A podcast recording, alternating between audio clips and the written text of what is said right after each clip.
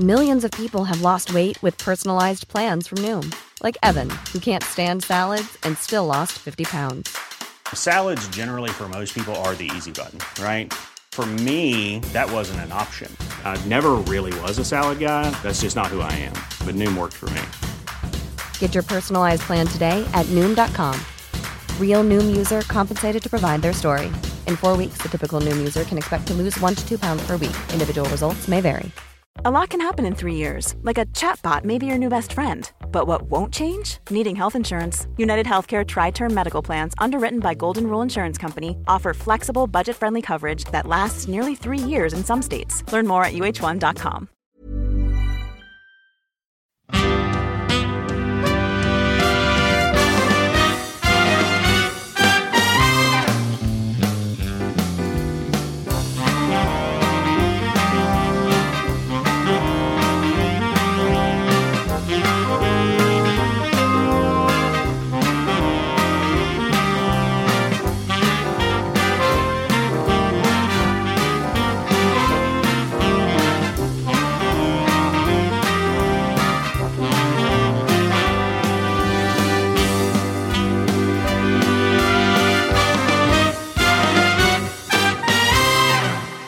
Nu kör vi avsnitt nummer 15 utav Champagnepodden. Den här veckan är vi faktiskt sponsrade utav Mr French som ligger eh, nere på Skeppsbron. Eh, jag brukar vara nere och eh, hjälpa till vid lite fester på Mr French. De gör ju faktiskt inte bara de grymmaste festerna utan de har en riktigt bra restaurang. Kan även rekommendera deras brunch som är riktigt grym. Eh, väldigt eh, skaldjursinspirerad men också grillat. Eh, det finns allt möjligt.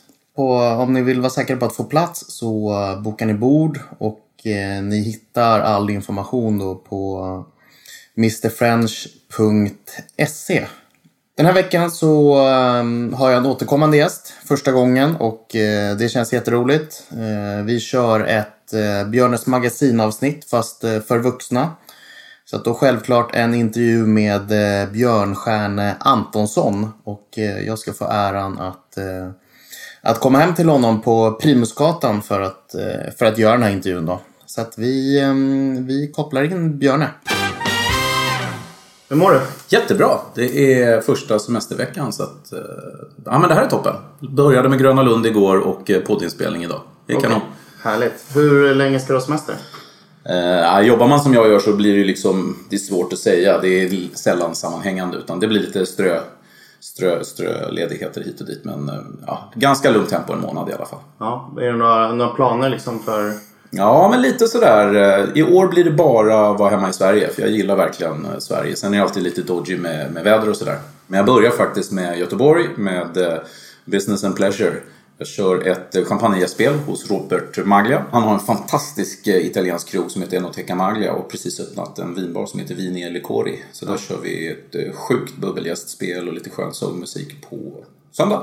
Lite, lite schizofrent då med en italiensk restaurang som kör en Ja, ett, ett men äh, folk kommer dit för att han har jävligt schyssta viner. Ja. Det, det, är verkligen det man kommer dit för. Eh, sen är Robban en, en jävligt skön kompis där så då har vi pratat om det här länge, att försöka få till det. Och av en händelse så spelar ju det rätt, rätt lag eh, spelar ju sin första match efter sommaruppehållet så det blir lite sånt och lite Liseberg ah, och, och lite, ja, bra käk. Har du lite missat sånt. någon hemmamatch i år? För Hammarby då? Nej. Nej. Eh, jag tänkte, vi har ju spelat in en podd tidigare och då fick du berätta lite grann eh, kort om dig själv eller vi gick in kanske lite mer. Men kan inte du berätta bara lite kort om vad, vem du är och, och vad du gör för, för lyssnare som kanske inte har hört första avsnittet? Som sagt, jobbar med champagne, är utbildad som sommelier. Gick en av de första kullarna som gick fulla tre åren uppe i Grythyttan på 90-talet. Och efter det jobbade eh, framförallt då i Stockholm, var chefsommelier i F12-gruppen hos Melker Andersson. Eh, var med och och eh, satte Vasseggen på kartan kan man säga. Vasseggen var ju lite den här unga utmanaren till de traditionella restaurangerna. Vi var älskade liksom av eh, eh, gourmet och liksom den typen av guider. Så det var en väldigt dynamisk och häftig tid med häftig cocktailbar som verkligen var on top of the world. Och köket var briljant, vi var väldigt eklektiska vad det gällde drycker och sådana saker. Så det är lite kul att se den här utvecklingen faktiskt som restaurang Sverige har tagit och, och framförallt det här med Ja, men det är så många frågar mig, så här, ah, var ska man gå och käka? Ja, vart ska man inte gå och äta? Kan man nästan säga. Det är så mycket små balla krogar, häftiga inriktningar, man vågar ta ut svängarna. Mm. Det är mycket kaxiga vinlistor, på gott och ont mm. givetvis. Det är lite dodgy det här om jag får flika in det med. Ja men de nya, nya sommelierna är väldigt mycket inne på att det ska vara småskaligt och det ska vara absolut vara biodynamiskt och, och naturviner och såna här grejer. Men i slutändan är det så här att folk är inte dumma i huvudet. Är produkten, spelar ingen roll hur du har gjort produkten, är den inte bra så håller den inte måttet. Och det skiter folk i. Eh, lite så har det blivit. Man bygger vinlistor för sitt eget ego. Och mm. det är inte helt hundra med tanke på vem som faktiskt betalar för produkten. Det är klart att det är fine om det finns sådana specialiserade ställen. Mm. Men det blir en liten klick som faktiskt instagrammar de konstigaste grejerna och tittar vad vi håller på med.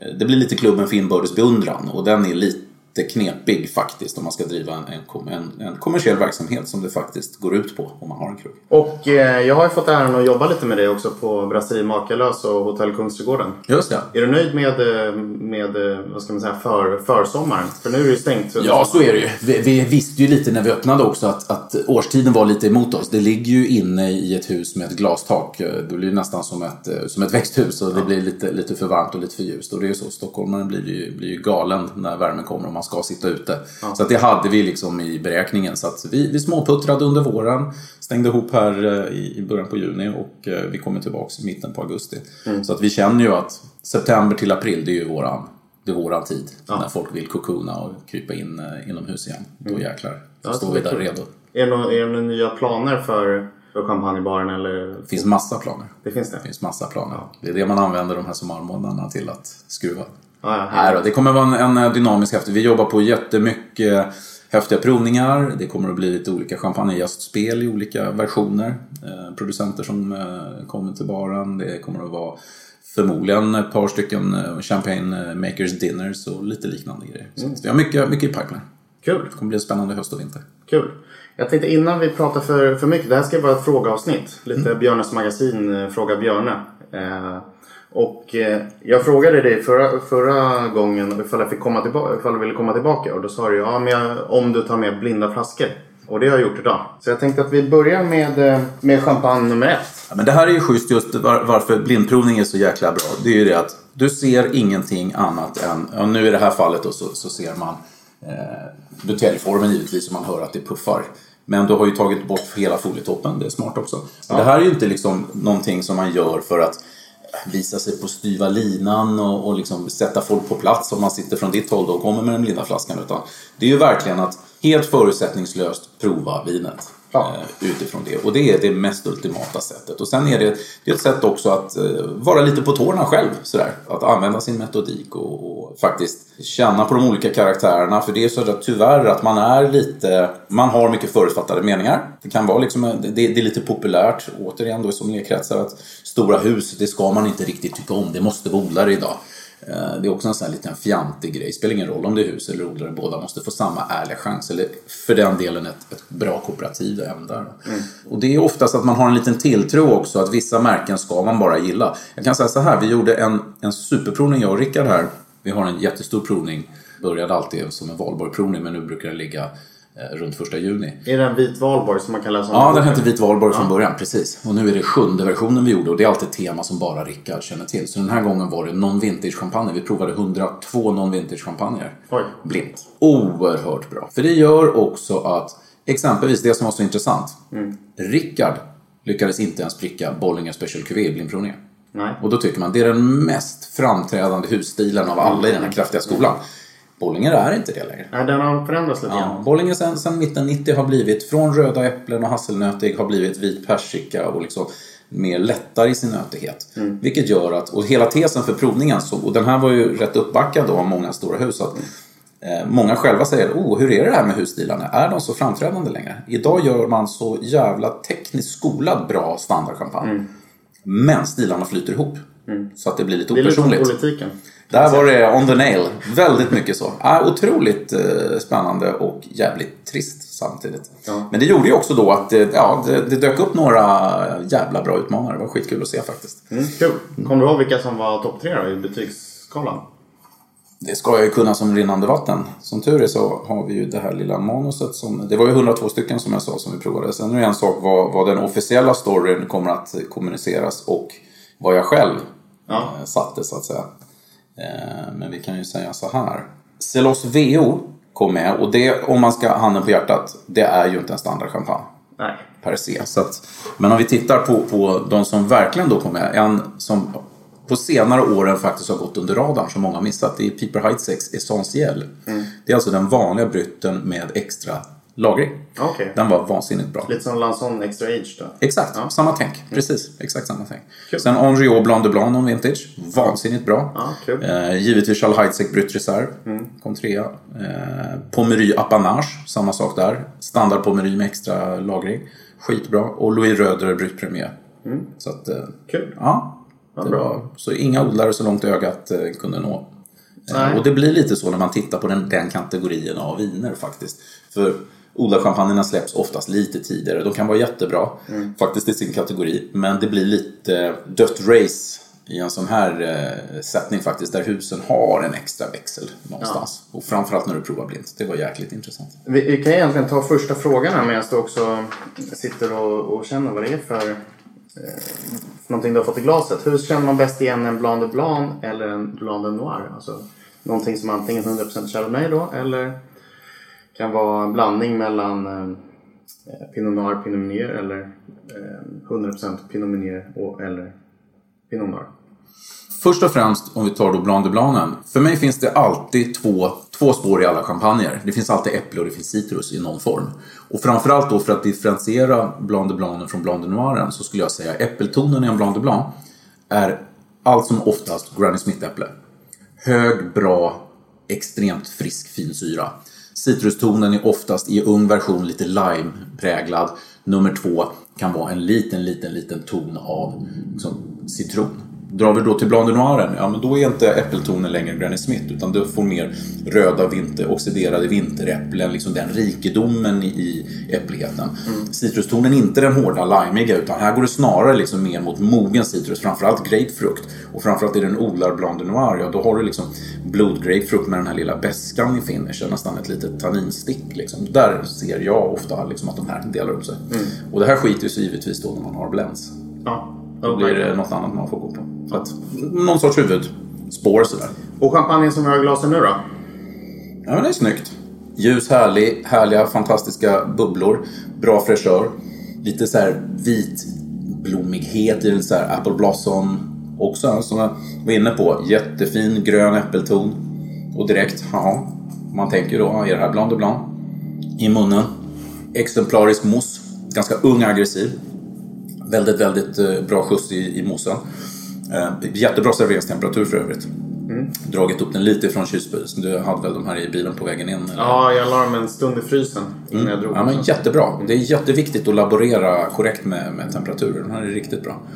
Eh, som sagt, bra, det gör ju att den här friskheten är riktigt snygg. Bra skjuts i moussen. Härlig syra. Ja, det drar ju mot det här grönäppliga. Det är Blanc de Blanc-karaktär all the way. Så absolut är det det. Antingen är det det eller ett väldigt lätt hus i stilen.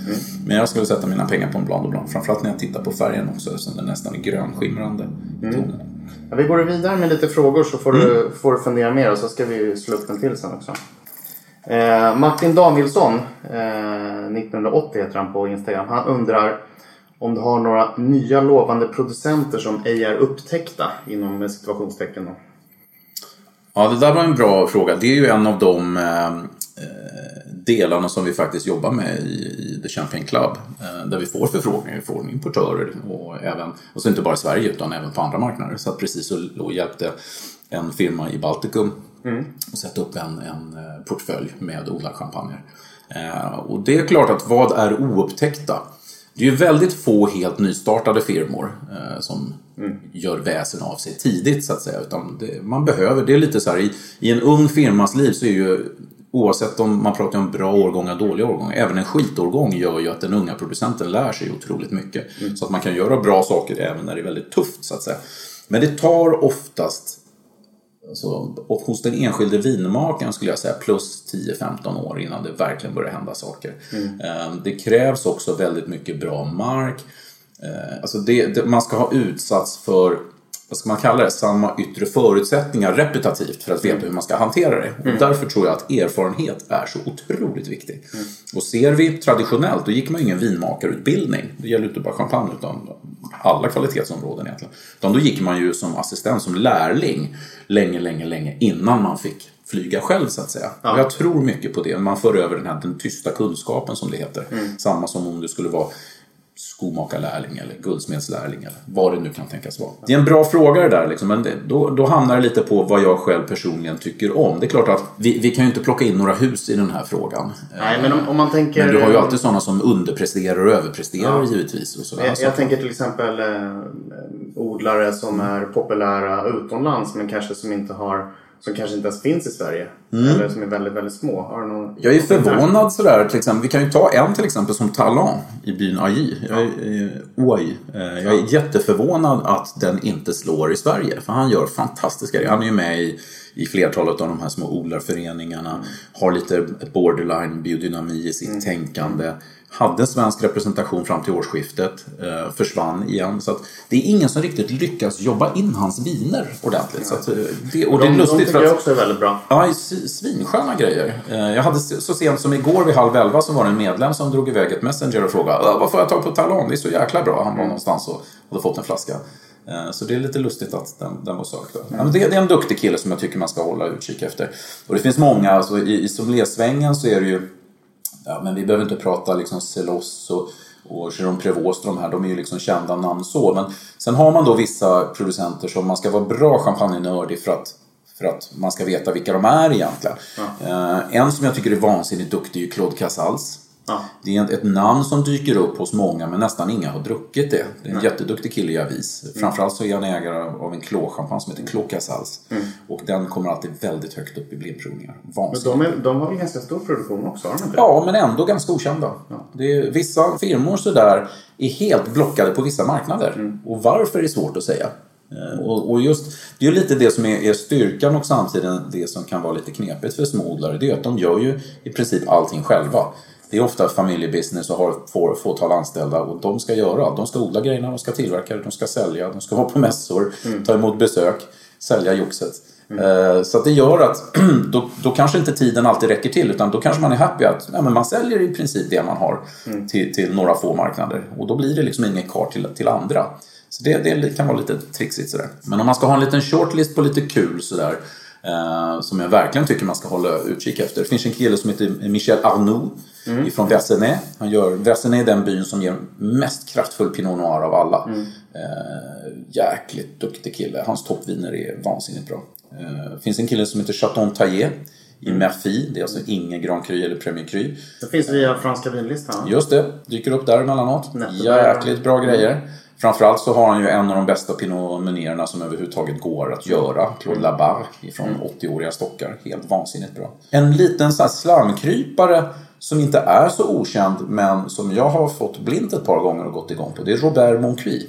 Mm, kul. Eh, Han äger en liten del av Le Chatillon i, eh, i eh, Luminil som jag inte visste om. Så den fick jag blint, hans 02. Eh, Förlåt, 08 eh, på en provning i London. Vansinnigt jäkla bra. Eh, Ja, jag, tror, jag har Jättekul. provat det ska också. Jag tycker det är jättebra. Även rosén är jättefin. Precis. Som är precis. lite ovanligt för en... För För en Blanc de Blanc-producent? Ja, det är en av de få som klarar det. Uh, ja, men det finns många. Doyard till exempel i Vertu. Uh, det är en kille man ska uh, hålla uppkik efter. Har precis fått en importör i Göteborg. Uh, Backman heter den, va? Backman Vin eller Backman Vin och Sprit eller något heter den lilla firman.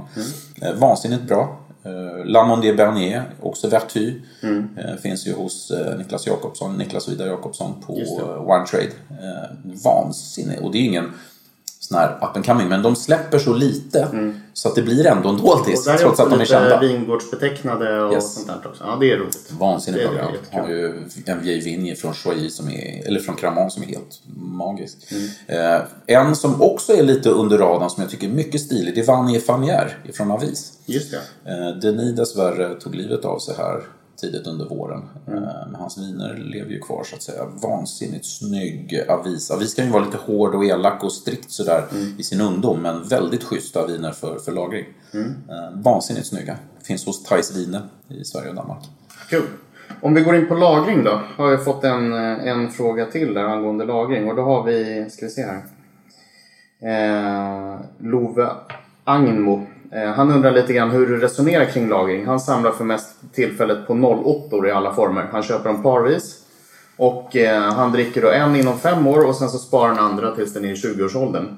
Och hur hade du gjort? Hade det varit, tycker du att det är mer värt att dricka båda två eh, när de har fått lagras länge? Eller hade du gjort som han gör? Att han dricker en när den är fem år och sen så dricker han den andra när den är 20 år?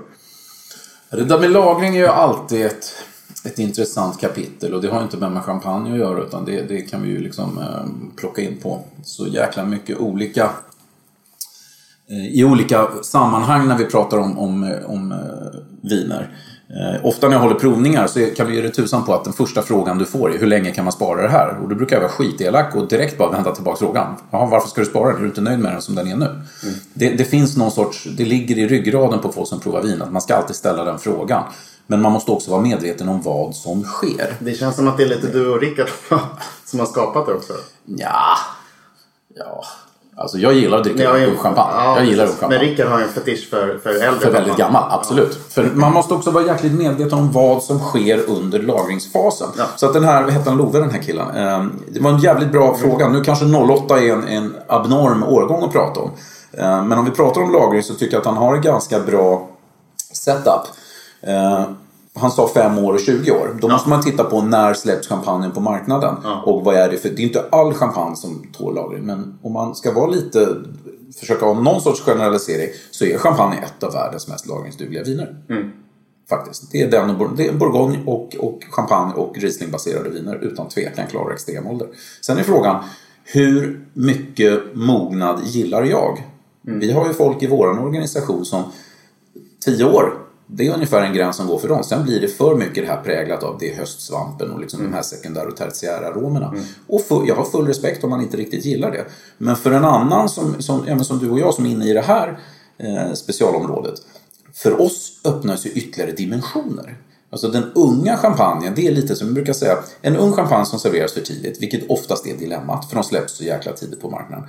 Det är lite som att köra omkring i en bil och åka omkring på ettans växel. Ja. Och när soppan är slut, ja, då är flaskan uppdrucken. Ja. Den har inte liksom fått tid att blomma ut. Så att för mig så brukar jag, om man ska ge någon sorts fingervisning, men på unga champagner så brukar jag säga, har du någon sort som du gillar, köp ett sexpack. Mm. För det har man råd att göra. Mm. För de kostar oftast inte speciellt mycket. Så dricker du en flaska i halvåret.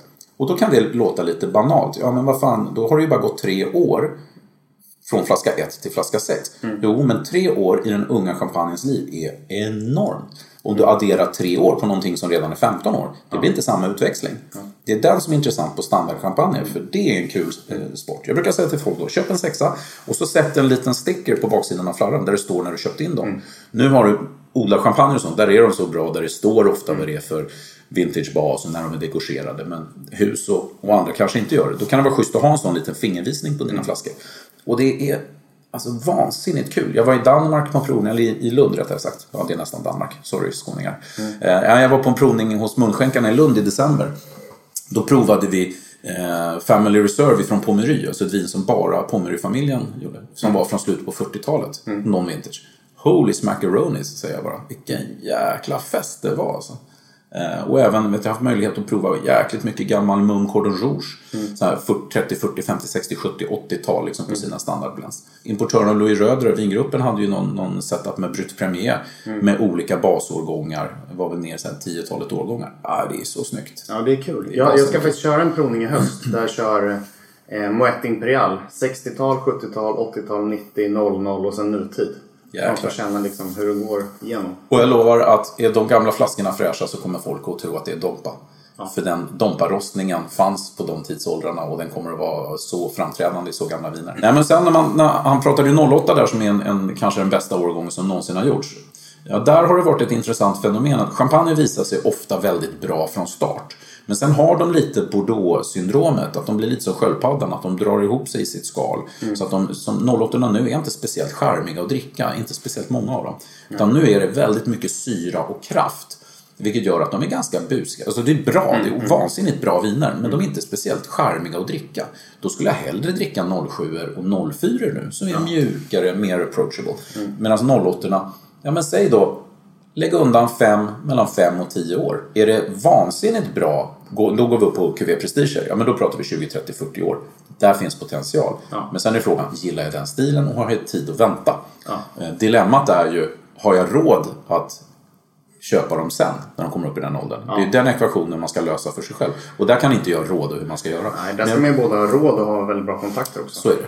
Utan, och för den prisstegringen på en sån här, det ser vi redan nu på, på somliga 08 Alla har inte ens kommit ut, men det är en otrolig prisstegring. Där.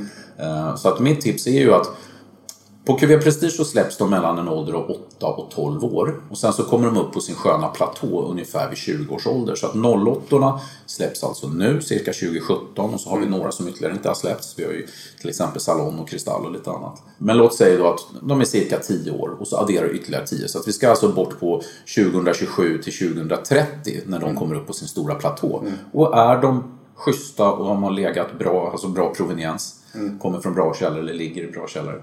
Så skulle jag säga att ja, men du kan addera fortfarande 20 år till på dem. Ja. Eh, Så har man råd att göra den ekvationen, ja, då är man ju hemma. Men jag kan säga så här att alla 08 år klarar inte den lagringen.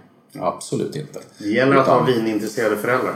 Ja, som, som lämnar en bra källa så kan man bygga upp en egen källare till ja, nästa generation. Precis. Eller att man får vara med och dricka dem när de blir När de blir- äldre dagar. Ja, men det är, det är en sån bra, bra ekvation. Man måste alltid lösa föräldraskapet Ja, bakåt. Exakt, exakt. Jag tänker, jag, jag häller upp en till champagne faktiskt. Mm. Så att den får gotta till sig lite grann också. Vi fick ju en, en ny liten skvätt här av, av första och det är riktigt schysst. När man har haft lite champagne står i glaset eh, och så revitaliserar man det som kallas. Man häller på lite fräscha bubblor som blandas upp med det som har stått och mognat. Och det var jäkligt schysst. Nu kommer det fram lite mer gulfruktighet. Väldigt häftig rondör. Nu kommer lite grapefruktston. Och det är när ni kommer ihåg, vi pratade i början där om, om Pinot Noiren, att den skulle kunna dra åt det hållet. Men det är fortfarande, jag sätter fortfarande mina pengar på att det här är en jäkligt snygg Blanc de Blanc. Eh, förmodligen odlar Blanc de Blanc. Jag tycker mig med de här liljor och vita krämiga frukten. För mig är det lite kramankänsla. Och just den här, det är en väldigt lätt och fin munkänsla. Det är som vita vin. Alltså det är så försommar det här så det är helt stört. Nu skulle vi inte sitta här i mitt kök utan nu skulle vi inte sitta i direkt solljus men man skulle gärna vilja sitta utomhus och dricka Mm. Eh, Det är ett litet så här sommartips. Stå aldrig och drick champagnen i direkt solljus. Eh, Champagnen tar så jäkla mycket stryk av det. Utan ska man stå utomhus, försök ha glaset lite skuggat. Det kan man göra genom att vända sig lite bort ifrån solen så att din kropp skuggar. Det perfekta är om man har en liten hatt, så kanske brättet på hatten skuggar så att man håller glaset lite mot sig. Eh, Eller om man sitter under ett tak på en terrass eller någonting. Eh, Men just känslan av att sitta och dricka ute är ju vansinnigt häftig. Ja, det är härligt. Men champagne mår verkligen inte bra i solljus. Jag, eh, jag fick hem några flaskor som jag skulle prova från en, en producent och då var det en Blanc de Blanc då i en eh, transparent flaska. Ja. Öppnar upp den och eh, doften den var liksom var lite härsket. Det, det, det doftade gammal ost och nej, det var inte alls Ja, det här är ju en, en, Smakade helt, alltså, smaken var hyfsad. Den var klumpig. Det känns som att frukten hade dött. Syran hade dött ut lite grann också. Men ja, Så redan i butelj. Och det här är det som kallas för, för goulumière. Eh, Det är ett syndrom, alltså solsmak. Ja. Där solens ultravioletta strålar neutraliserar frukten. Och som du säger, den blir väldigt ostig. Berättade ju tidigare där om, om de här maratonprovningarna som jag och Rickard gör. Vi hade QV Prestigeprovning där vi provade 00 mot 02 år. Alla de stora. Och där hade vi ju då ett antal flaskor som hade solsmak. Och det här är flaskor som kom direkt ifrån producentens källare. Direkt hem till Rickard. De har aldrig ens varit ute i dagsljus utanför en kartong. Redan där misstänkte vi någonting och då såg vi mönstret. Det var kristall, givetvis transparent flaska, den var sols, förstörd av solsmak. Och det här har vi påtalat till, till flera producenter. Det är ju inte vi som har upptäckt det här syndromet, det har ju funnits länge. Men varför man fortsätter så hårdnackat att använda transparent flaska. Men det är att man, man vill rida på kristallhypen så jäkla mycket. Det är mycket image, man säljer liksom bling-bling-faktorn. Det är därför vi ser alla tokiga presentförpackningar och, och liksom eh, dompa med, med såna fluorescerande etiketter och massa tokigt jävla skit. Liksom. har lysdioder Ja under. men vad fan, jävla larv det där alltså. Andra champagnen då? Alright, lite djupare i färgen. Aningen, aningen mjukare i eh, hur, hur bubblorna ser ut jämfört med den första som var väldigt så här, flödande och nästan aggressiv. Direkt när man stoppar ner näsan då så är den inte lika aggressiv i sin fruktighet i och med att bubblorna är betydligt mjukare. Redan där kan man då börja misstänka att det är lite mer ålder. Tittar jag på färgen så ser jag ju direkt att okej, möjligtvis skulle det här kunna vara då en mogen Blanc de Blanc men jag tror snarare att det är någonting med antingen ren Blanc de Noir eller en blend som domineras av Pinot Noir som den är betydligt mörkare. Och i doften, gula äpplen snarare än de gröna. Gränsar mot de röda. Finns en liten hasselnötston som gör att jag får min, min bekräftan där av, av Pinot Noiren på något sätt. Det finns en lite komplexare bild, den inte sådär... Den första är mer endimensionell. Så här, Hej, här är jag, det är fruktigt, nice, trevligt att träffas. Den här är mer bakåtlutad, lite mm. mer komplex, lite rundare. Eh, släpper inte ifrån sig lika mycket, men på det sättet gör den lite mer intressant. Mm. Samtidigt. Det, det, det, här unga offensiva är inte alltid det bästa. Den har sitt syfte, den här är något helt annat. Ska smaka också. Mm.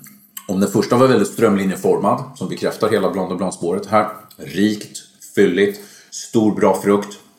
Så här, så här ska stora hus smaka. Jättefin nötighet, bra frukt, härligt. Det som är det bestående intrycket efteråt, som vi inte hade den första. Här känner vi den här eh, autolyskaraktären. Alltså, mm.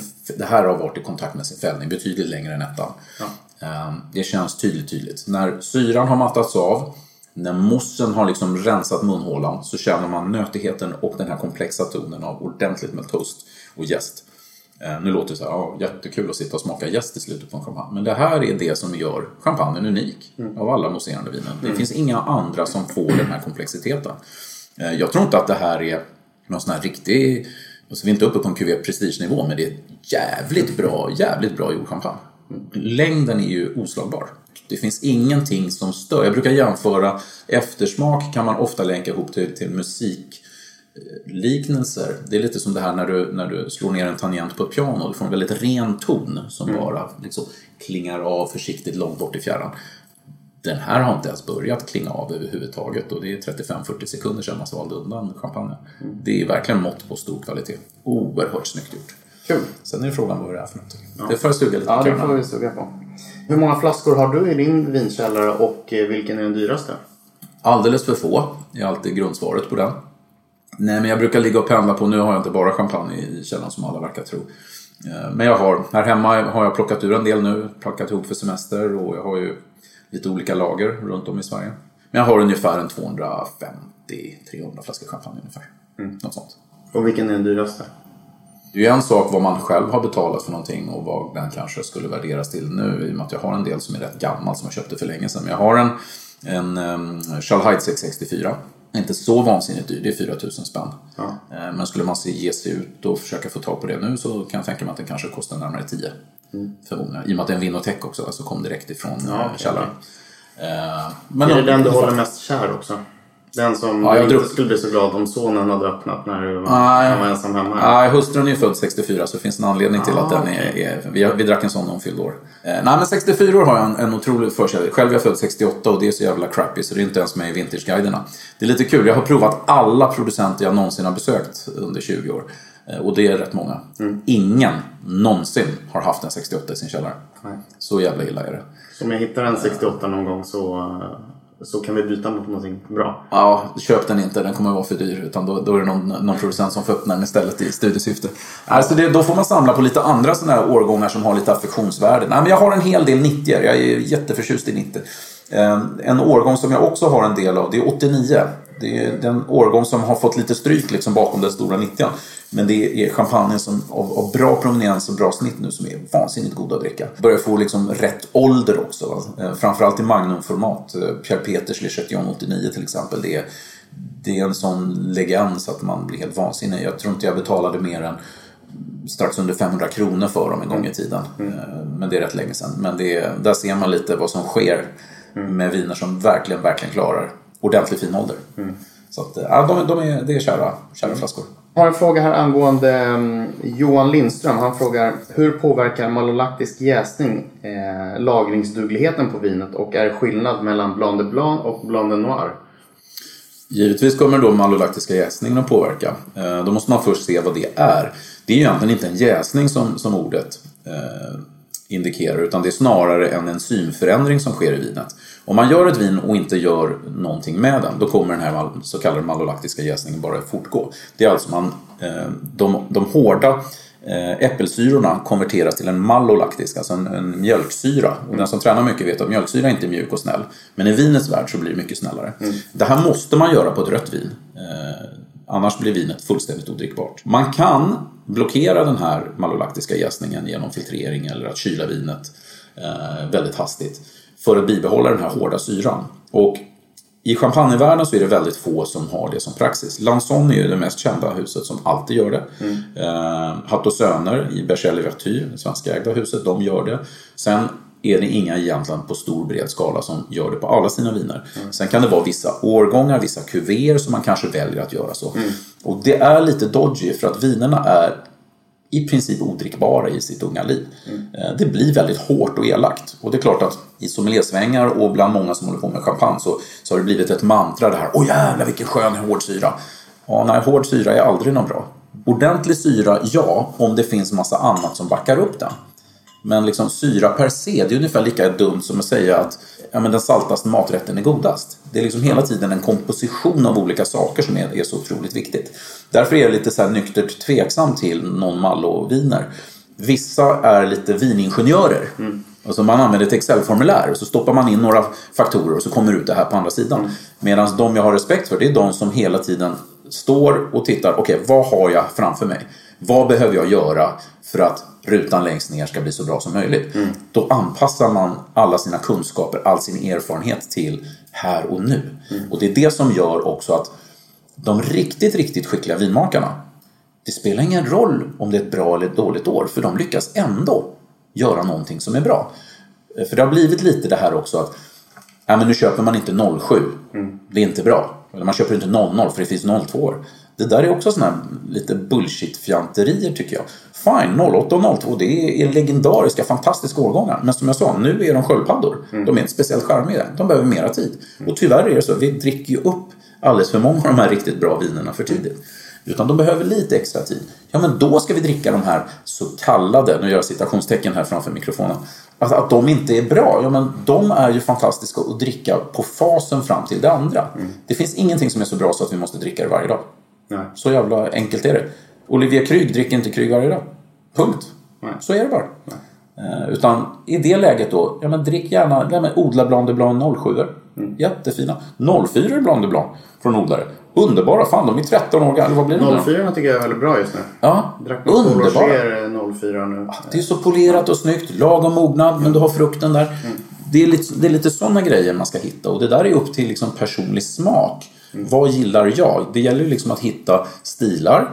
Det gäller att hitta producenter och lite olika sådana spår liksom för att hitta det här. Och sen titta då på årgångarna, mm. eh, vad de faktiskt ger. Mm. Eh, det tror jag är det viktiga. Mm. Absolut. Eh, om vi pratar då um, årgångar. Har vi en fråga här eh, om hur man kan känna igen olika årgångar. Och, och då skulle min fråga kunna vara för att specificera lite mera. Jag antar att olika årgångar är svårt att säga utan man måste säga olika årgångar från olika byar då. Om vi säger de årgångarna som går att köpa nu kanske 09, 08, 07, 06. Ja, men man har ju vissa huvuddrag på årgångar. Faktiskt, och framförallt i champagne. Det är relativt lätt att, att prata om årgångarna där. Det är ett relativt litet område ändå där, där den huvudsakliga karaktären för årgången kommer att bli ganska tydlig. Uh, I och med att produkten är trots allt, merparten är ju faktiskt non-vintage champagner som är blandade av olika årgångar ifrån stora delar av regionen. Därför ser man väldigt tydligt vad årgångarna gör. Mm. Helt plötsligt när 08 kom in som basårgång så boom, blev ju fantastiska standardchampagner. Eh, och har gått ner lite nu när lite annat i det. Eh, men om vi räknar lite då, om vi går från 10 till exempel. 10 var ju ett ganska knepigt år som var väldigt kyligt. Eh, det blev en ganska sen blomning vilket gjorde att man flyttade säsongen långt, långt fram. Eh, det är ganska lätta, fruktiga, lite flörtiga champagner. Det är inga stora champagner. Här, jag, jag, tänker mig att 2010 kommer vi förmodligen inte se några QV Prestiger ifrån. Mm. Eller väldigt få. Mm. Så kan man väl säga. 2009 eh, nästan inga årgångschampagner överhuvudtaget. Det är framförallt viner som kommer att användas i standardchampagnerna. Visst, små odlare kommer givetvis att släppa små, små lotter och det gör ju att förutsättningarna i de små byarna kan vara väldigt annorlunda. Vilket gör This is Paige, the co-host of Giggly Squad, and I want to tell you about a company that I've been loving, Olive and June. Olive and June gives you everything that you need for a salon quality manicure in one box. And if you break it down, it really comes out to $2 a manicure, which is absolutely insane. It's also so easy to get salon worthy nails at home with Olive and June. The difference between how your nails used to look when you did them yourself and now with the Manny system is a complete game changer. The best thing about Olive and June too is it's a quick dry, dries in about one minute, lasts for five days, and full coverage in up to one to two coats. Visit oliveandjune.com slash perfectmanny20 for 20% off your first system. That's oliveandjune.com slash perfectmanny20 for 20% off your first system. Many of us have those stubborn pounds that seem impossible to lose, no matter how good we eat or how hard we work out. My solution is PlushCare. PlushCare is a leading telehealth provider with doctors who are there for you day and night to partner with you in your weight loss journey. They can prescribe FDA-approved weight loss medications like Wagovi and Zepbound for those who qualify. Plus, they accept most insurance plans. To get started, visit plushcare.com slash weight loss. That's plushcare.com slash weight loss. One size fits all seemed like a good idea for clothes Nice dress. Uh, it's a it's a t-shirt. until you tried it on. Same goes for your healthcare. That's why United Healthcare offers a variety of flexible, budget friendly coverage for medical, vision, dental, and more. So, whether you're between jobs, coming off a parent's plan, or even missed open enrollment, you can find the plan that fits you best. Find out more about United Healthcare coverage at uh1.com. That's uh1.com. Att man väljer att ändå, som jag sa lite, man, även under svåra förhållanden så är en duktig vinmakare en duktig vinmakare och kan ändå göra en produktion, men det blir en väldigt liten produktion. Det är det här som är det intressanta i champagne. Bra årgångar, de är ofta stora i volym, vilket är jävligt härligt. Så är det inte alltid i andra klassiska vinregioner. Så att nian är håller jag lite högre. Om vi sätter tian är två stjärnor, nian är typ två och en halv av fem stjärnor. Mm. Eh, aningen bättre, bättre rondör. Det kommer att komma, eller har kommit en nonnia kristall som då motsäger det jag pratar om. Men Mm. Jag- då jag finns drack, det eh, massa grejer som, som påverkar den. Ja, jag drack 09 kristall på 3 liters ur plastglas en sen kväll på Café Opera. Sådär, ja. Det var så att man blev lite ledsen. Ja, faktiskt. Nej, där återigen visar det då liksom att här är liksom biodynamisk frukt, en av de största selekterade vintagechampagnerna även när det är skitår. Och den kommer förmodligen att göras varje år, precis som Pro de Goise. Eh, nästan som Salon. Nu kommer Salon inte att göra rätt mycket. Salon kommer ju släppa sin 06 nu i... eh, De gör ingen 05. Nej, de släppte sin 04 och så släpper de nu sin 06 i september. Man släpper ingen 07. 08 håller man på. Man kommer att släppa eh, förmodligen inte 9 men man kommer släppa 10 och 12 och sen kanske 8. Och 8 kommer bara släppas på Magnum. Okej. Eh, så att eh, det, det börjar stöka till Det är sig ett bra köp. Det är ett bra köp. Ett dyrt köp. Men sen kommer vi till 08. Där, har vi verkligen, där kan man verkligen säga att, att eh, ja, men allting föll på plats. Va? Eh, vinstockarna mådde bra. Eh, vi har liksom en underbar fruktintensitet, en klockren syra. Vi har en naturlig balans och kraft eh, av sällan skådat slag. Eh, och det här såg vi redan, alltså jag brukar säga även de blinda hönorna lyckades det här året. Till och med traditionellt jävligt dåliga producenter. Eh, ingen nämnd, ingen glömd. Eh, men många av de största lyckades otroligt bra. Många mindre kända har lyckats otroligt bra. Och nu har vi sett mycket odlarchampagner och framförallt väldigt mycket mycket småodlare då som, som har släppt sina eh, toppviner 08 som är vansinnigt goda. Så nu sitter vi och så lite borderline väntar på, ja men vad kommer Winston 08 att bli? Hur kommer Kristall 08 att bli? Hur fan kommer Kryg 08 att bli? Ja, men det är såna här grejer. Jag, jag kan tänka mig att DP 08 kommer att vara sån jävla killer. Där kommer man släppa nian före åttan även där. Mm. Ja, den så, att, så att nu, nej, jag har fått prova nian redan. Ja, men eh, jag, Alltså, jag den. jobbade faktiskt på en eh, fest på midsommarafton. Okej. Och då hade vi fått leverans av 09. Det där är ju så jäkla dodgy att man inte är mycket tydligare i sin korrespondens. Det där ska ju vara en stor jubel och klangföreställning när man släpper nya årgångar. Ja, men det här- var det. Var, det. Ja, men där. Men resten av landet. Nej, men så ska man sitta och vänta på att de ska tömma ut det som finns kvar i butiker av andra årgångar. Det där är ju bara bullshit. Låt flera årgångar ligga parallellt. Det gör alla andra vinbutiker. Ja. Men inte i Sverige och Systembolaget. För där är importören så jävla rädd att tappa sin listning. För att har man inte kvar sitt artikelnummer och någon beställer det gamla och det är tomt på hyllan, då får man inte produkten. Då får man inte skicka, och nu- då gör man det här för att skicka in den nya årgången. Så i många butiker så står det bara att det är Dom Perignon, det står inte vilken årgång. Det är ganska viktigt för det är olika viner. Nej, men så efter 08 kom vi till 07, ganska mjukt, det var en mild vinter, tidig blomning, en hel del problem. mycket hagel. Vilket gjorde att man, fick, man, man limiterade skörden. Precis som, som vintern som var nu hade man haft jätteproblem med frost. Vissa producenter har tappat över 30 procent eh, av sin skörd. Vissa producenter 100 procent på grund av, av eh, frosten. Mm. Så det, det, påverkar givetvis mycket. Så 07 är lite mjuka, kanske en trea. 08 är givetvis en femma. 06 Väldigt rik årgång, stor frukt, bra florala toner, jättemycket häftiga stora hus. Mum, Louis Röder till exempel. Eh, som vi är inne på, Blanc de Blanc från Paul Roger, helt fantastiskt. För övrigt ett vin som bara släpptes i Sverige. 06 eh, Blanc de Blanc, finns inte någon annanstans. Mm. Eh, den separeras bara för Sverige. Fyra, poäng, fyra stjärnor kanske på en skala. 05 som det finns väldigt mycket QV Prestige ute nu är en väldigt jobbig och konstig årgång. Väldigt mycket tropiska toner. Kladdig, jolmig. Jag verkligen gillar den inte. Eh, otroligt märklig. Utan här är det, märkligt nog för den här varma tropiska årgången, så är det Blanc de Blanc-producenter som har lyckats bäst. Och den största stjärnan är Conte Champagne 05. Det talar, årgången talar emot. Ja men det är en legend alltså. Dominic Petit lyckades, alltså jag fattar inte hur han lyckades göra den blenden så sublim. Alltså den är fjäderlätt som en jävla fransk maräng alltså. Den är underbar. Mm.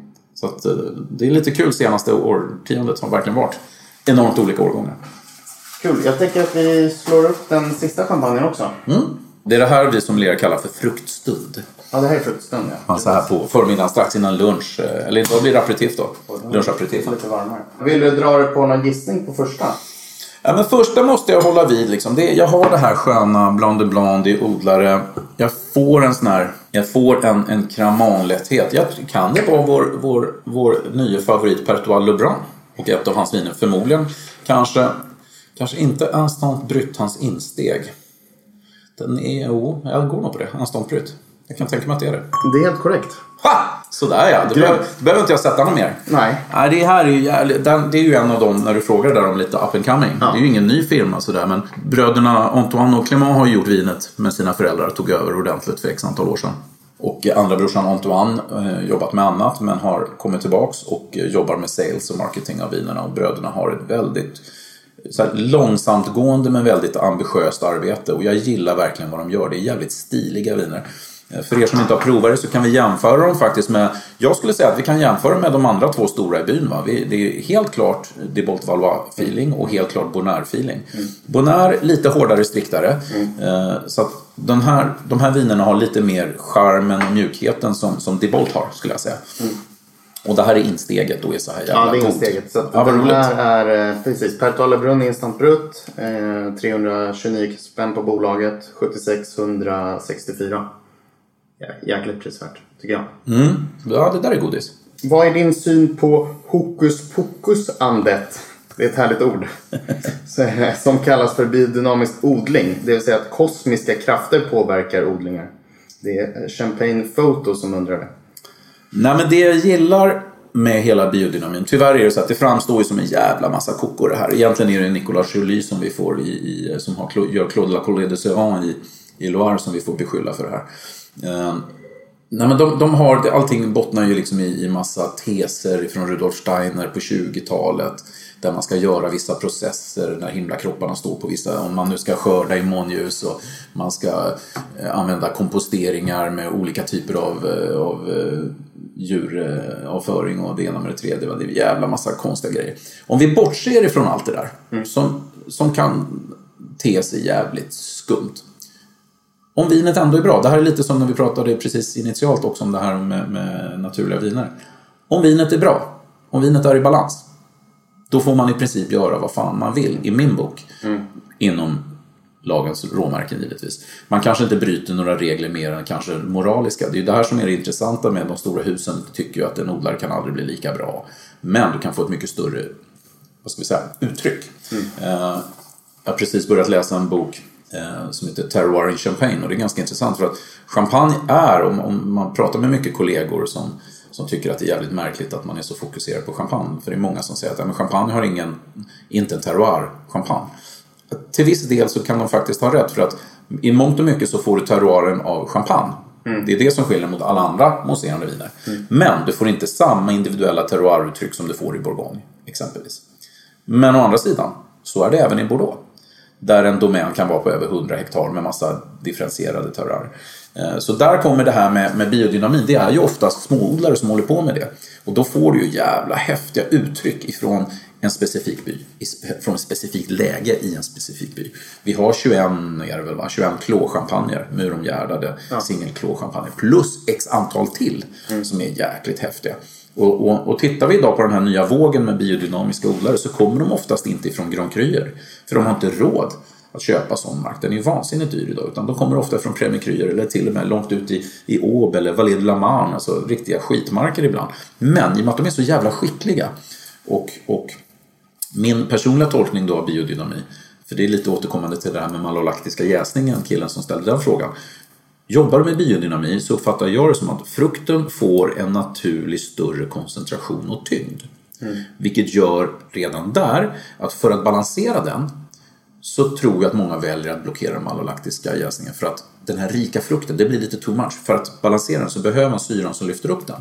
Likväl som att du behöver en betydligt mindre dosage. För det är tyvärr de stora husens stora dilemma fortfarande idag. För att göra vinerna så jävla publika så kladdar man på alldeles för mycket dosage. Det har blivit jättemycket bättre de sista tio åren, absolut. Men det är fortfarande alldeles för mycket dosage i många. Eh, Med det sagt också den här popkategorin då, extra brytt. Eh, där är det åt andra hållet att vi borde förbjuda mer än hälften som gör extra brytt att göra den kategorin, för de fattar inte vad de gör. Eh, man tror att bara för att man tar bort dosagen så blir det bättre. Där har vi Excel. eh, Excel-formuläret. Man tar standardchampagnen och tar bort dosagen och så blir det så jävla dåligt. Det blir hårt och elakt. Det är som att dricka rakblad och krusbär. Det är så jävla oskönt. Eh, utan du måste ha en mycket större koncentration, du måste ha en mycket högre kvalitet på, på produkten. Och det här fattade Laurent Perrier redan på 1870-talet när de gjorde ultrabrytten första gången. Så att det är inga nya grejer, det är bara ett nytt sätt att tolka det. Eh, Så därför tycker jag att mycket av biodynamin är otroligt spännande. Inte för att det är biodynami per se. För det finns otroligt mycket jävligt dålig biodynamisk champagne. Eh, Det finns otroligt mycket skitdåliga odlarchampagner överhuvudtaget. Men de som vet vad de pysslar med, de ger ett otroligt personligt uttryck. Det tycker jag är häftigt. Det är det man ska lyfta fram. Har du tre stycken som du tycker är riktigt duktiga? Voette Sorbet.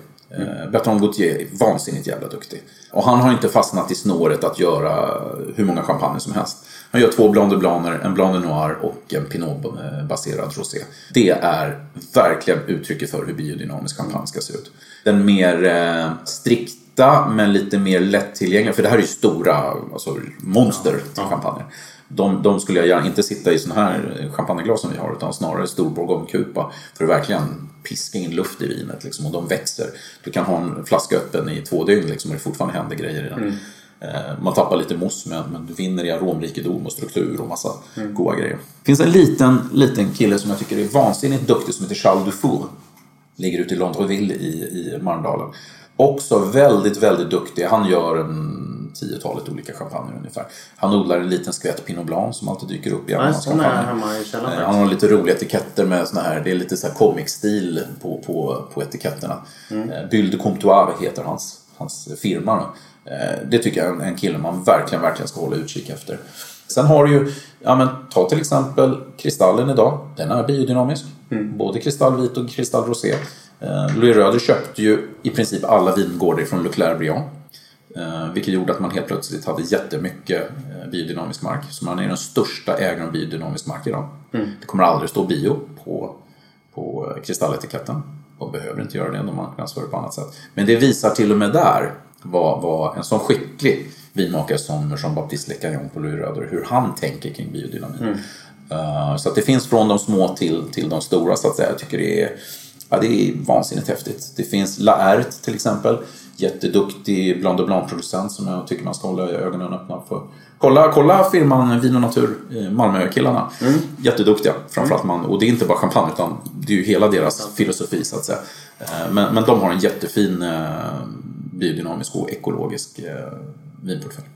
Vill du gissa lite på champagne nummer två då som vi provar? Ja, men vi sa det. Och nu, nu har verkligen så här Soboa-karaktären, alltså undervegetationskaraktären har ju växt fram. Vilket gör att vi har förmodligen en årgång att prata om. Eh, vi har förmodligen Pinot i den. Inte hundra, men, men betydande del. Så jag tror att det är en vintage-champagne. Jag kan tänka mig här att vi är nere på en 04 exempelvis. Skulle det kunna vara en Paul Roger 04? Exempelvis, stilmässigt. Ja, kanske. Nu är det, lite, det var skönt att du fick göra ett fel här. Skönt. Nu har vi en eh, Pierre Monchy. Ah, som vi pratade om. Vill vi- Nej, vi pratade Robert. Okej, Pierre Monqui. Kul. Precis. Vill vi in 05. Aha. Eh, Blanc Blanc. Nicole Monqui heter den här. Kostar eh, 861 på bolaget. Nummer 74220. Jäkligt snyggt. Jag tycker den är trevlig. Det är en Blanc de Blanc, okej. och det är 05 då. Den- Men den var inte så tropisk som, som eh, jag förväntade Men här ser man då gamla stockar som ger det här djupet. Som drog då bort ifrån Granny Smith-äpplena och det här. Utan det fick en helt annan botten. Jävligt snyggt. Kul, aldrig provat. Jätteroligt. Ja, den är superbra tycker jag. En lyssnarfråga från Sandra. Hon undrar om det är passande att dricka champagne från en naken kropp. Och vilken champagne som skulle passa bäst och om aromerna förhöjs. Och då får vi gissa då kanske att hon, hon tänker att det ska vara en manskropp. Men det kan ju vara en kvinnokropp. Ja, behöver ju inte vara. Nej. Känns ju lite mer, om man ska vara lite, lite sexist, det känns ju att förpackningen blir lite bättre om det är på en kvinnokropp. Även om man är kvinna. Ja. Eh, ja, men du som är träningsfetischist, då känner det. Du har ju lite, lite problem med kroppsodörer på gymmet och vad folk har ätit innan träning och sådär. Det här är ju en fråga som du egentligen ska svara på. Ja, precis. Nej, men det här, är ju, det här är ju lite knepigt. Det är klart att det blir lite Också roligt. för att jag har mycket erfarenhet. Ja, du har det? Nej, men sen är det, alltså, det blir oftast lite för... Det är klart att grunden alltid ska vara seriös liksom, till vinprovandet och sådär. Men det ska alltid finnas lite glimt i ögat. Sen får det inte bli lite sådär Carl Jan-pajaserier kring det liksom. Eh, Ja, men Carl Jan är en estradör och en poet. Han är ingen vinprovare liksom. Eh, ytterst stor respekt för hans kunnande men, men det blir lite, lite konstigt i, ur de perspektiven. Och det blir ändå lite fjantigt. Men jag kan säga så här att, att jag brukar ju lite vanvördigt kalla champagne för världens bästa sociala glidmedel. Eh, och det är ju faktiskt så att du kan få vem som helst att öppna, öppna munnen genom att servera lite champagne. Och det var en kompis till mig, eh, har nyligen då han varit singel i många år, träffat en tjej. Och eh, helt plötsligt postas det inte massa bilder ifrån krogen där han dricker den ena Grand Cru Bourgognen och efter den andra. Utan nu är det såna här gulliga hemma hos-bilder sittandes i soffan och tittar på någon rulle och som man uttrycker det hångeldricker champagne ur samma glas. Mm, det samma Eh, alltså? ja, men så då hamnar vi lite någonstans eh, i det här att, att dricka ur naven på den, sin Mm. älskade. De- Dels är det lite slabbigt, jag kan tycka. Det blir lite, lite fjomsigt. Jag, jag tror ju att, att man, ska vara, man ska ändå ha duschat men kanske inte använt för mycket tvål. Utan tvekan. Eh, och sen, sen ingen uh, hudlotion heller. Nej, nej, nej. Eh, det tror jag är i så fall det bästa. Det ska vara naturligt. Här snackar vi väl natur. Nej, och sen, så, nej, men sen har det väl också att göra med att man ska vara jävligt kär för att göra tokiga grejer. Det är väl den lilla kryddan som måste med i det också. Ja, och kanske att det är ens tredje flaska för kvällen. Så kan det vara. Så kan det vara. Eh, om vi börjar runda av lite grann. Men har du någon... Eh, vi har en fråga här. Mest överskattade och underskattade på bolaget? Mest överskattade är alltid de billigaste champagnerna som finns på topp 20 i försäljningslistan. Det är så jävla mycket fjanterier i, där vi har en monopolmarknad. Där man ska, man, man, man som importör hetsas med i att sälja, man marknadsför produkten som den billigaste champagnen på svenska marknaden. Ja, you get what you pay for. Nu är det bara att sätta ner foten. Tyvärr är det så. Eh, Det finns så jäkla mycket dålig billig champagne. Du måste komma upp på en viss nivå för att det faktiskt ska bli bra. Sen är det så att det finns ett antal kooperativ som är vansinnigt duktiga. Som bygger hela sin, sin produkt, hela sin marknad på att tillhandahålla en billigare produkt i marknaden. Och många av dem är skitsnygga. Men det är vansinnigt jävla svårt att producera en champagne under 20-22 euro. Eh, som är trogen sitt ursprung och som är speciellt bra. Eh, jag och Rickard sitter ju med i Decanter World Wine Awards där vi provar 600 champagner under ett par dagar. Eh, och där har vi ett tvärsnitt av allt vad, vad, vad marknaden kan erbjuda. Och det är så tydligt när du sitter och provar flight efter flight med Pinot Meunier-baserad champagne under 15 pund. Och det är så jävla dåligt. Och det är så, det är så hårt, det är så elakt, det är så bittert. För mycket dosage. Och så sitter man till slut och ifrågasätter sin egen kompetens. För helt plötsligt har du någonting som i en flight om kanske 10-12 kampanjer som sticker ut. Då börjar man undra så, oj, är det här så jäkla bra? Eller är det så bra för att det är aningen bättre än all den här andra skiten? För att det görs idag väldigt mycket strömlinjeformad champagne. Och många av de här mindre nu känner att åh, nu är det fokus på odlarna, nu jäklar kan vi börja tjäna pengar. Och så trycker man ut grejer som är så vansinnigt jäkla dåliga. Framförallt för kort tid på lagringen, för mycket pressvin, Alldeles för höga uttag. Ja, det är många saker som gör att det är jäkla massa skit. Har vi någon underskattad då? Någonstans i underskattningen så skulle jag säga så här. Det är lite populärt att prata skit om de stora husen. Men jag säger så här. Många till exempel snackar skit om Moet Brut Imperial. Det är lätt att ge sig på den största. Det öppnas en flaska var 30 sekund, worldwide, 365. Det är 33 miljoner flaskor av cirka 320 miljoner. Det är 10 procent av världsmarknaden. Eh, och så är 85 procent av det är. Det är lätt att ge sig på den. Men, då säger jag till de allra flesta. När provade ni den blint mot andra kampanjer senast? Och framförallt, ge den lite, lite mognad. Det räcker med ett år.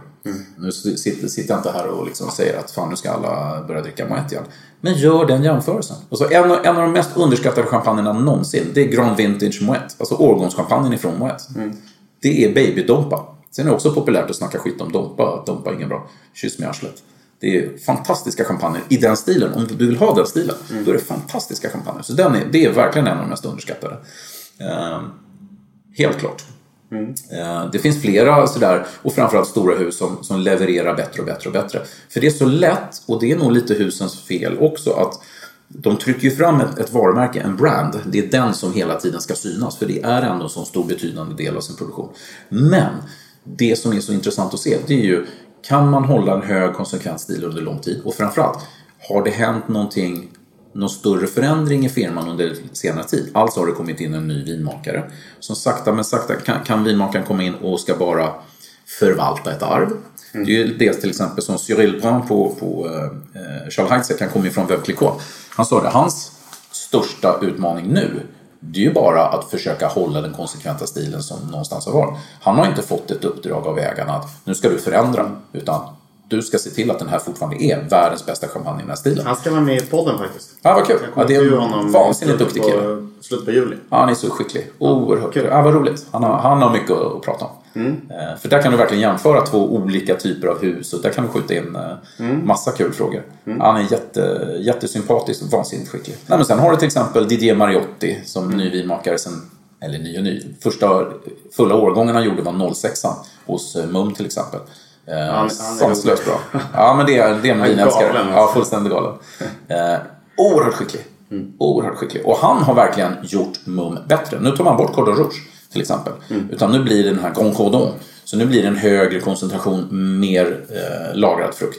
Eh, eller lagrade viner i, basen. Eh, och där ser man redan där stor kvalitetsförändring. tycker Så det, det. känn lite på märkena, för det är lite där, man har sina favoritmärken. Men våga utmana dem och prova dem blint.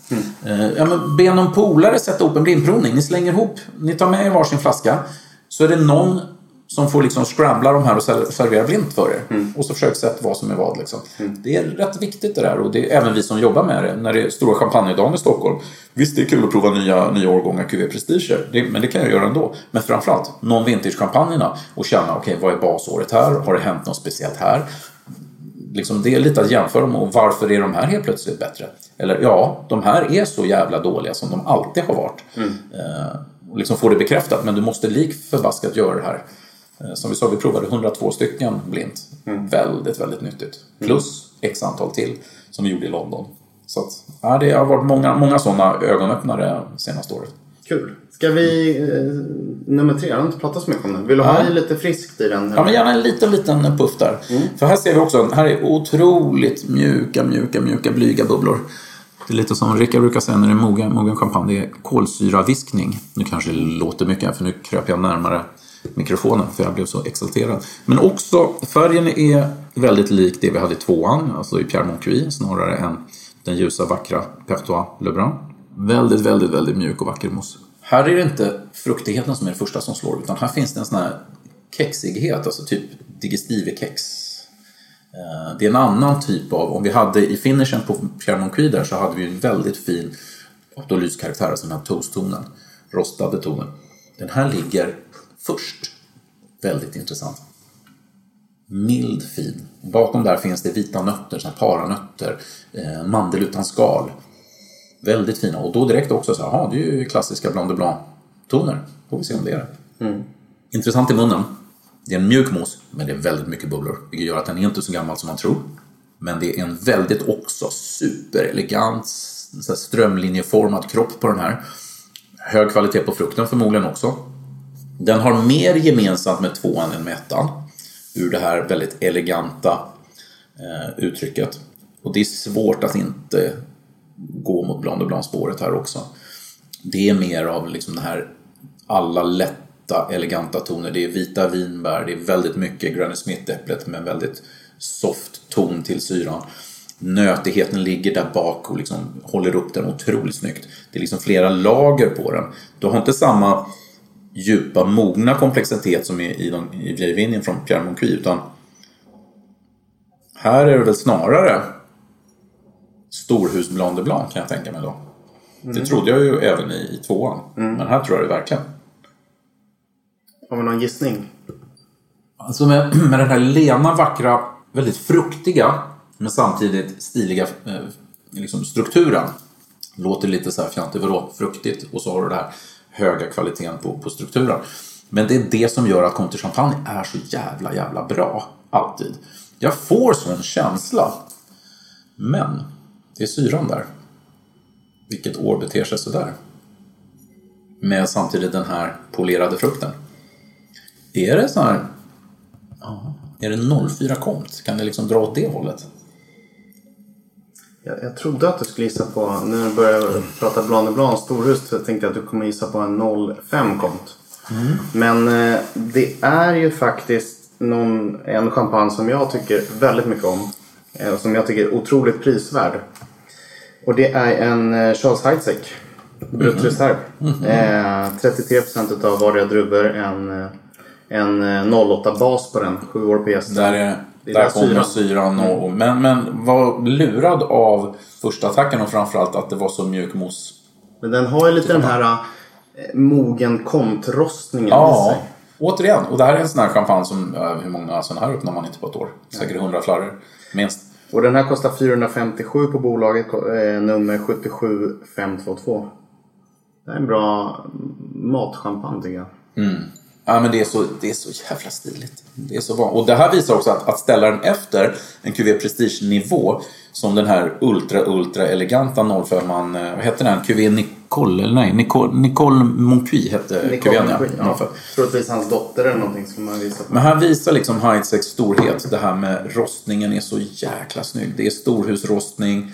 Det är vansinnigt elegant. Och det är lustigt att för det här var en av teserna när vi satt och, som är i Rickards bok också, den här Champagne Hiking, där olika platser kommer, samma champagne kommer ta upp, ut olika nyanser mm. eh, i champagnen.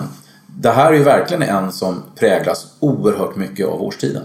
Mm. Nu är den fjäderlätt, den är somrig. Skulle vi sitta här nere på bryggan då skulle förmodligen den här rostade tonen komma fram lite, lite till. Mm. Eh, skulle vi sitta på en, en granithäll ute i skärgården, ja då skulle mineraliteten komma fram på ett lite annorlunda sätt. Skulle vi dricka den här till exempel i oktober, och september, oktober, ja men då skulle vi få en lite djupare ton av den här komplexa tonen av, av svamp och, och liksom, eh, lövarom. Den mm. höstiga tonen skulle komma fram.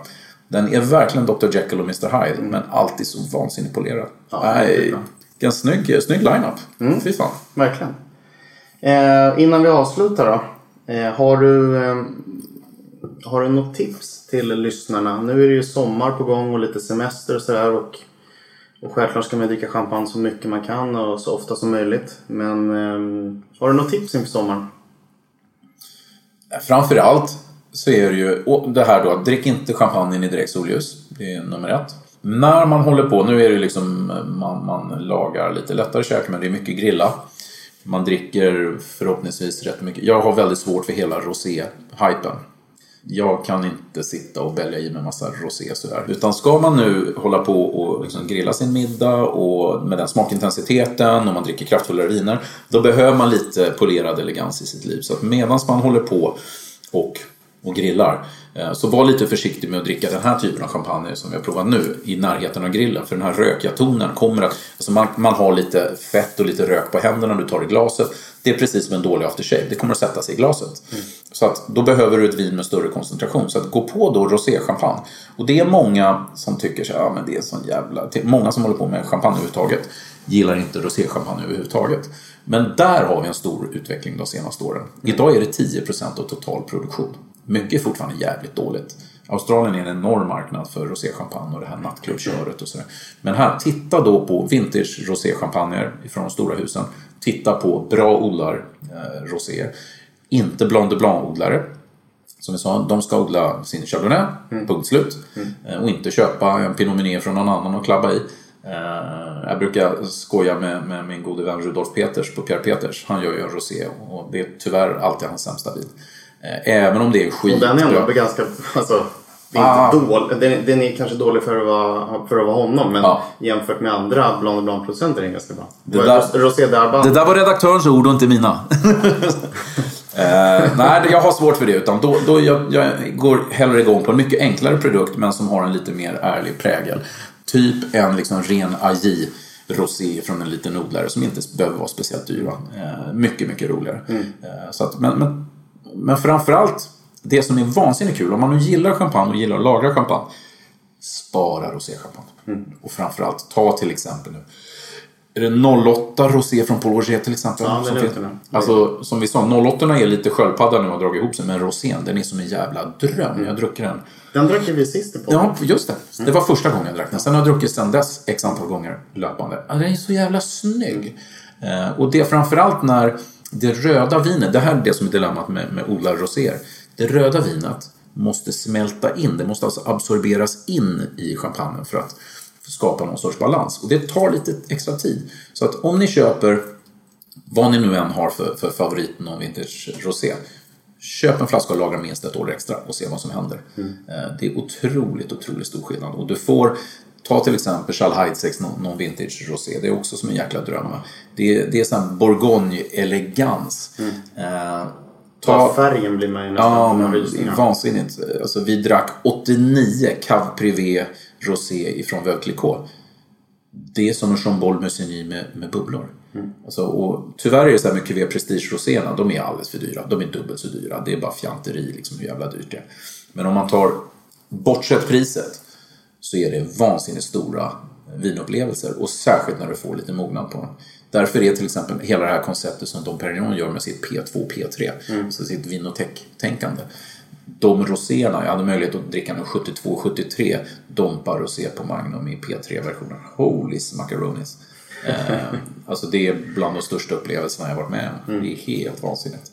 60-tals eh, roséer ifrån Veuve till exempel. Det är också helt eh, fantastiska. Så, ja, men, eh, mycket, mycket rosébubbel när man grillar. Det är nice. Sen är det alltid det där, det, det stående tipset. Nu ska inte jag sitta och bara slänga upp massa producenter ni ska springa och köpa så att man tror att det är en sponsrad sändning. Utan utveckla och framförallt utmana det ni brukar dricka. Hitt- Har ni någon producent i en viss by? Ja, men prova grannarna. Eh, Läs på lite. Kolla, okej, vad har vi i Cremant? Vad har vi i Luminil? Vad har vi i, i Avis? Eller AJ? Ombonnet? Vad nu än är. Och utmana. Testa grannarna. Se, okej, kan jag hitta en typisk by? Är det här en bytypicitet? Eller är det en odlartypicitet? Hur mycket kommer årgången att prägla? Så lär man sig väldigt mycket, tycker jag. Och det är det som är det bra med odlarchampagne. Att det, är, det är inte lika dyrt som att hålla på med vintagechampagne från husen. Man har råd att botanisera och hitta massa olika. Dra ihop några polare, gör en dinner tasting av det. Det är jättekul. Eh, Alla som kommer till bordet, även om man inte tycker sig kunna så mycket, kan alltid ta med sig någonting till bordet. Någon typ av erfarenhet. Man kanske har varit där eller man har druckit det här i så många gånger. Eller vad det nu kan tänkas vara. Det blir ett väldigt bra samtal medan man äter, medan man dricker. Man lär sig och man är lyhörd. Man lär sig väldigt mycket av varandra. Det tycker jag är ett ganska bra tips. Kul. Tack så hemskt mycket. Tack själv. Och eh, jag tycker vi avslutar där. Det gör vi. Får Skål! du ha en trevlig sommar. Detsamma. Skål. Kul att vara här. Klinga.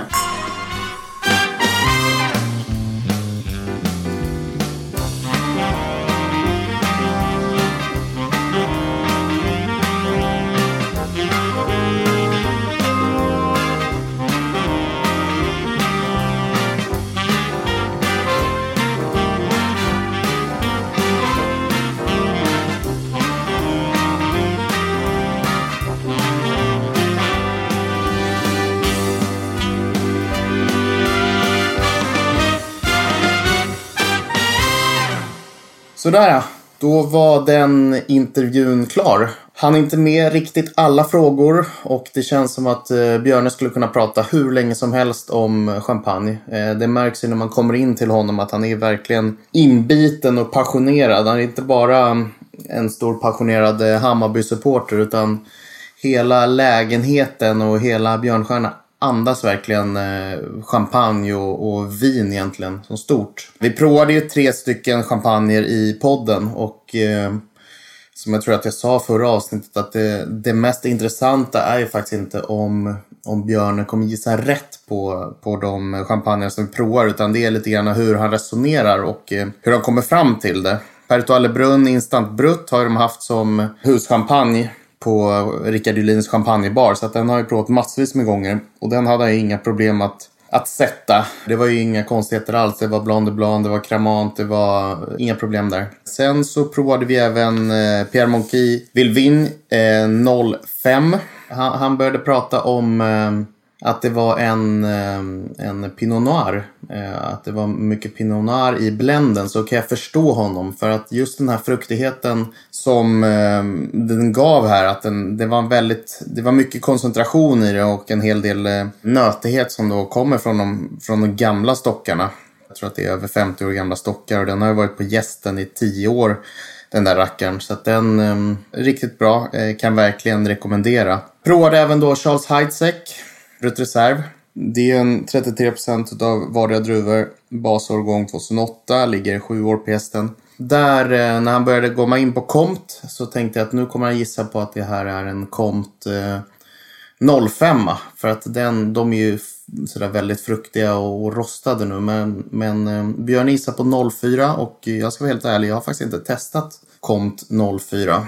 Eh, men det hoppas jag att, jag att jag får göra. Vi pratade lite grann om eh, olika årgångar. Är det någon där hemma som har några årgångar 64 så tycker jag att ni ska posta över dem till Björne. Och även då om ni hittar en årgång eh, 68 så tycker jag att ni ska eh, om ni inte skickar över den till honom så, så, tycker jag att ni ska bjuda in honom så att han får, så att han får dricka dem mer. Vi ska gå igenom då eh, de olika champagnerna eh, som vi provade. Charles Heidsieck har ju då beställningsnummer 77522. Finns på, tror jag, PK-huset och mm, kan vara Nybrogatan, Odenplan. Annars eh, så är det beställningsvara. Kostar 457 kronor. Sen provade vi också Pertuale Brunn Instant eh, Brutt.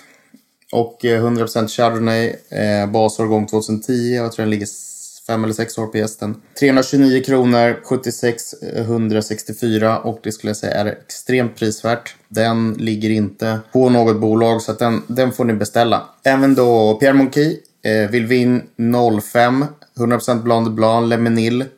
Gamla stockar, 10 år på gästen, eh, kostar 861 kronor. Har beställningsnummer 74 220. Den får ni också beställa för den, den finns eh, tyvärr inte på något systembolag så vitt jag vet i alla fall. Vad har mer hänt sen sist då? Jag har provat en hel del champagner. Ingenting sådär väldigt nytt men eh, jag har provat en hel del roséer. Och jag tycker att precis som Björn att roséer passar väldigt bra eh, just till mat. Och eh, jag fortsätter faktiskt att experimentera lite grann med, eh, med champagne till mat och framförallt då till, till lite blodiga köttbitar. Och jag tycker att jag har kommit en, en bit på vägen där. Det som funkar allra bäst är ju roséer då. Blanc de Noir och eh, champagne med väldigt mycket ålder och gärna, eh, gärna på ekfat. Nästa vecka så kommer jag faktiskt göra två intervjuer. På måndag kommer jag intervjua Steffo Törnqvist.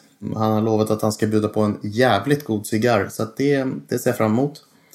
Eh, och sen dagen efter, på tisdagen, så kommer jag intervjua Bengt-Göran Kronstam och det blir också då den andra återkommande gästen. Jag har även bokat en resa ner till eh, Champagne så att jag åker ner i slutet av juli. Eh, kommer bila ner så att jag har lite möjlighet att köpa hem eh, roliga grejer. Eh, jag åker ner egentligen för att samla material och eh, ja, inför kommande podcasts så att eh, helt klart är i alla fall att jag kommer spela in eh, intervjuer med vinmakaren på, eh, på Charles Heidsieck och troligtvis även på Anrio.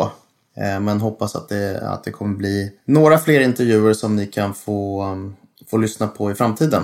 Eh, jag har lagt ut lite fler provningar i mitt eh, provningsschema så att gör så gå in på min hemsida. Där kan ni se eh, alla provningar. Följer ni även mig på Instagram, alltså at Sweden så hittar ni också när jag lägger upp eh, information om provningar och även då självklart på min Facebook-sida. Så att gör så. Fram tills att vi hörs nästa gång så kör ni som vanligt. Ni dricker champagne alla dagar som slutar på G.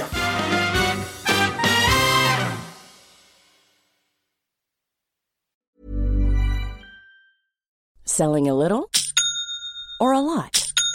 Shopify helps you do your thing however you cha-ching. Shopify is the global commerce platform that helps you sell at every stage of your business. From the launch your online shop stage to the first real life store stage, all the way to the did we just hit a million orders stage. Shopify is there to help you grow. Shopify helps you turn browsers into buyers with the internet's best converting checkout. 36% better on average compared to other leading commerce platforms because businesses that grow grow with Shopify. Get a $1 per month trial period at shopify.com/work. shopify.com/work. Planning for your next trip? Elevate your travel style with Quince. Quince has all the jet-setting essentials you'll want for your next getaway, like European linen, premium luggage options, buttery soft Italian leather bags, and so much more. And it's all priced at 50 to 80% less than similar brands. Plus, Quince only works with factories that use safe and ethical manufacturing practices. Pack your bags with high-quality essentials you'll be wearing for vacations to come with Quince. Go to quince.com slash trip for free shipping and 365-day returns.